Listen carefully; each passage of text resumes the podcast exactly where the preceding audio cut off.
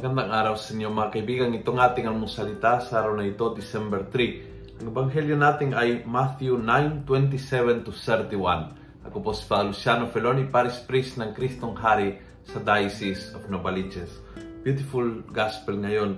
Sabi ni Jesus, uh, sabi ng gospel that Jesus moved from there, two blind men follow him shouting, Son of David, help us.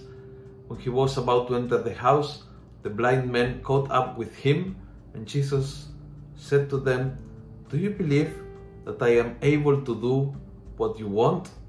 They answered, Yes, sir.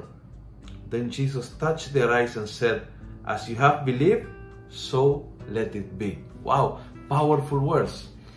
Mangyari ayon sa iyong paniniwala. And I think iyon po yung nangyari sa buhay natin. Nangyari kung anong pinaniniwalaan natin. Naniniwala ka na wala kang silbi? Mangyari ang iyong paniniwala.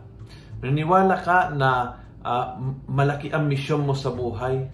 Mangyari ayon sa iyong paniniwala. Naniniwala ka na hindi mo kaya magbago?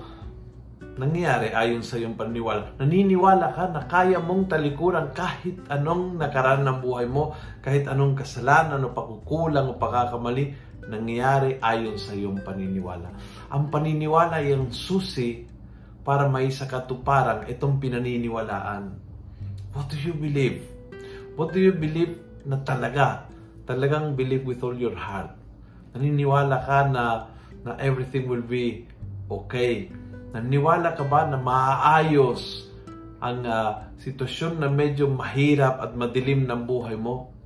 If you believe if you really do believe, makikita mo na nangyayari ayon sa iyong paniniwala.